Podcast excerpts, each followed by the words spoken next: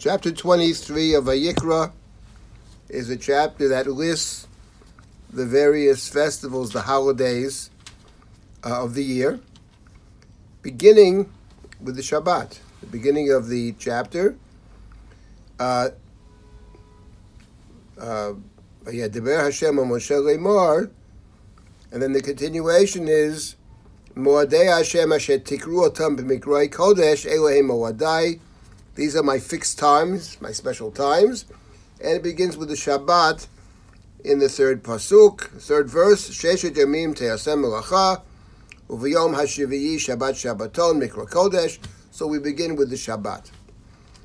And then, in verse number 4, Elo Moadei Hashem Mikrai Kodesh Asher Tikruotam B'Moadam. These are the days, the special days, that you shall Tikruotam B'Moadam, declare them. Some translate celebrate them in their appropriate times. So the Shabbat is affixed every 7 days, but these are the special days. A rabbinic understanding, Asher Tikru'otam b'moadam, that you, the people, have a stake, have a part of the actual declaration of these holidays, because the holidays are days that come in the month, and the declaring of the new moon, as understood by our tradition, is done by the court. And actually, the new moon can be one of 2 days. So it turns out that the declaration of the day itself is made by the people. In any event, these are the special days, and there's a list of the special days, and it works chronologically, beginning with the first month. In the Torah, the first month is what we call Nisan, and that's the beginning of our calendar. Our calendar begins with the Exodus from Egypt. So I would like to focus in this session on one of the festivals about which the Torah says very little. And that is, in verse number 23, Vayidaber Hashem el Moshe leimar, Daber al bnei Yisrael leimar. So God instructs Moshe to speak to the people of Israel. Bachodesh hashiviyi, b'echad lachodesh, yeh lechem Shabbaton, Zichron Trua Mikra Kodesh. In the 7th month, on the 1st day of the month, shall be a day of Shabbaton, a cessation from work. Zichron Trua Mikra Kodesh, a day commemorated with a Trua. Trua can mean a shout, it can mean a blast. Sometime later in the Torah it speaks of Shofar Trua. It could be the shofar, but the word shofar is actually not mentioned. Zichron Trua Mikra Kodesh, it's a sacred occasion. Kol melechet avodah lo tasu, all work you may not do. Melechet avodah, vikravtem ishel Hashem, you shall bring a sacrifice, an offering to God. This is all the Torah has to say about the festival that takes place on the 1st day of the 7th month, which in our common parlance we call it Rosh Hashanah. Now the festivals in general have 3 aspects to them, 3 elements. One is, they are festivals, they are holidays, they are holy days. We're talking about holy days. And a holy day has 3 elements. The main one being, first of all, the forbiddenness to work. Kol melechet avodah lo tasu, kol melacha lo tasu. There's a difference between melechet avodah and melacha. That's not our point right now. Secondly, on these special days, there's a sacrifice. And thirdly, we would call them special observances. These are the constitutive elements of the festivals.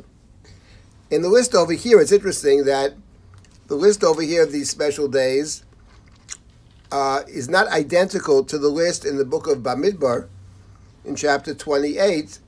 There, for example, Rosh Chodesh is mentioned. The 1st day of the month is mentioned. And it's not mentioned in the list in our chapter, in chapter 23. And the reason is that the list in Bamidbar are the days that you bring an additional sacrifice called the Musaf. So Rosh Chodesh is a day in which you bring an additional sacrifice, but apparently it's not a holy day, because it would appear that there's no prohibition to work on Rosh Chodesh. Over here we have these elements. We have special observances. We have cessation from work, forbiddenness to work, and sacrifice. But what is this day actually about? The other festivals, it's very clear in the Torah what it's about. Pesach, it's clear. Yom Kippur is clear. Sukkot is clear. Shavuot is clear. But when it comes to Rosh Hashanah, all the Torah says is Zichron, Trua, Mikra, Kodesh. And in the chapter in the book of Bamidbar, in Numbers chapter 28, where it actually it's the beginning of chapter 29. It's chapter 29, verse number 1, continuation of 28. Goes into chapter 29. There the Torah says, Uvachodesh hashivii b'echad lachodesh, mikra kodesh yelochem, kol melechet avodah lo tasu, yom trua yelochem. There the Torah called it a yom trua. Here the Torah called it zichron trua. Without getting into the distinctions between those two, what is the day actually about? What I mean to say is, from the standpoint of reading the plain meaning of the Torah, what is the day about? There is a tradition, of course, that the day of Rosh Hashanah is the day of judgment, Yom Hadin. But the Torah doesn't explicitly say that at all. The Torah says Zichron Shua. So I would suggest that the plain meaning of the Torah is this. In these list of festivals, and the continuing chapters as well, there is a holy day in the week, which is the Shabbat, which is the seventh day. And there's a festival of weeks, of 7 weeks. Count out 7 weeks, and we come to the holiday of weeks, called the holiday of Shavuot, which of course is listed in chapter 23.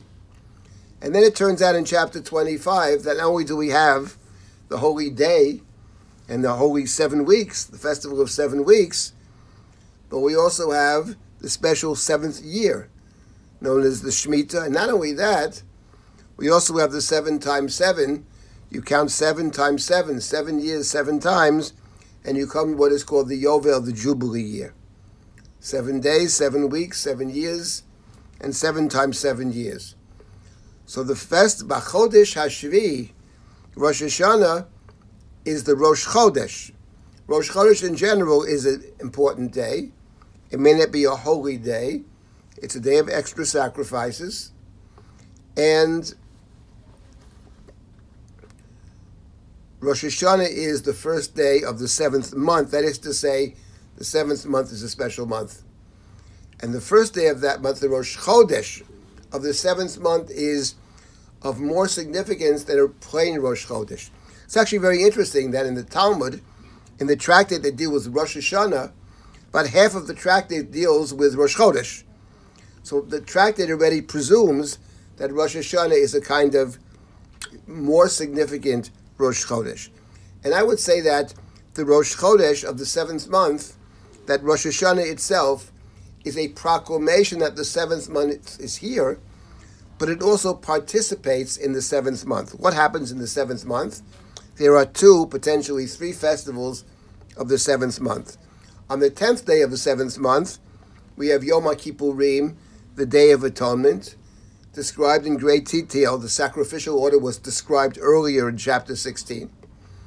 And then a few days later, we have the festival of Sukkot, beginning on the 15th, the full moon, and that concludes with what's called Shmini Atzeret. The 8th day is a special Shmini Atzeret Yelachem, which is both part of Sukkot and separate from Sukkot.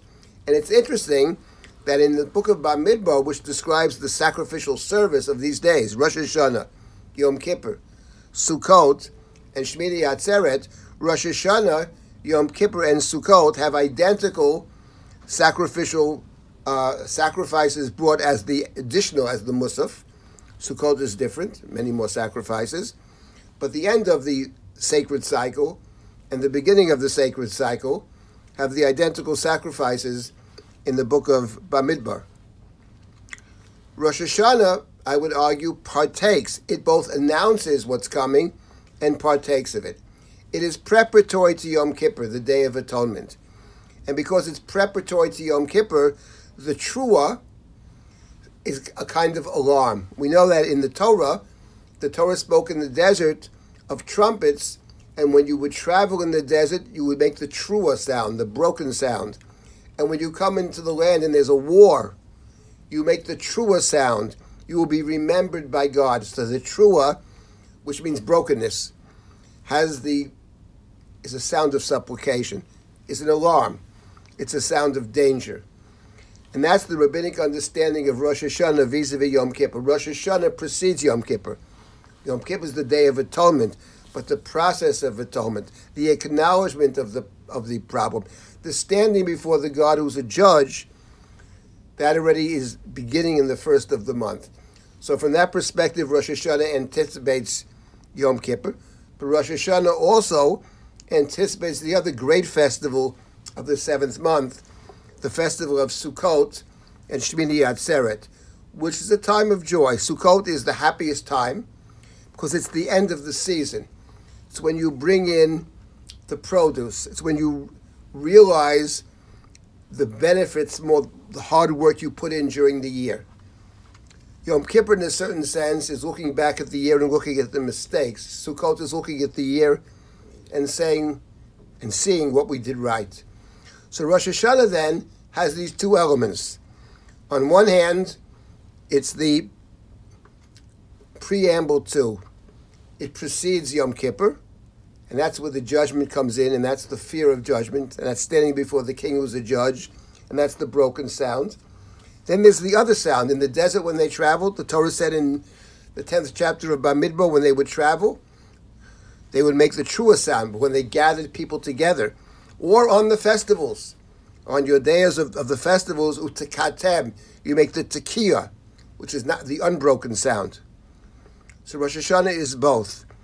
That's the day of Rosh Hashanah. There's an aspect of Rosh Hashanah that leans towards the fear and the anxiety of judgment, for acknowledging the past in terms of mistakes that we made and being held accountable. And on the other side of it, it anticipates the great festive seventh month, the month of recognition of our triumphs and our successes. That's the day of Rosh Hashanah as we live it. Rosh Hashanah has these two elements which live together. So this day, the proclamation of the seventh month, also participates in the seventh month. It both announces the two great festivals of the seventh month, and it partakes of the two great festivals of the seventh month.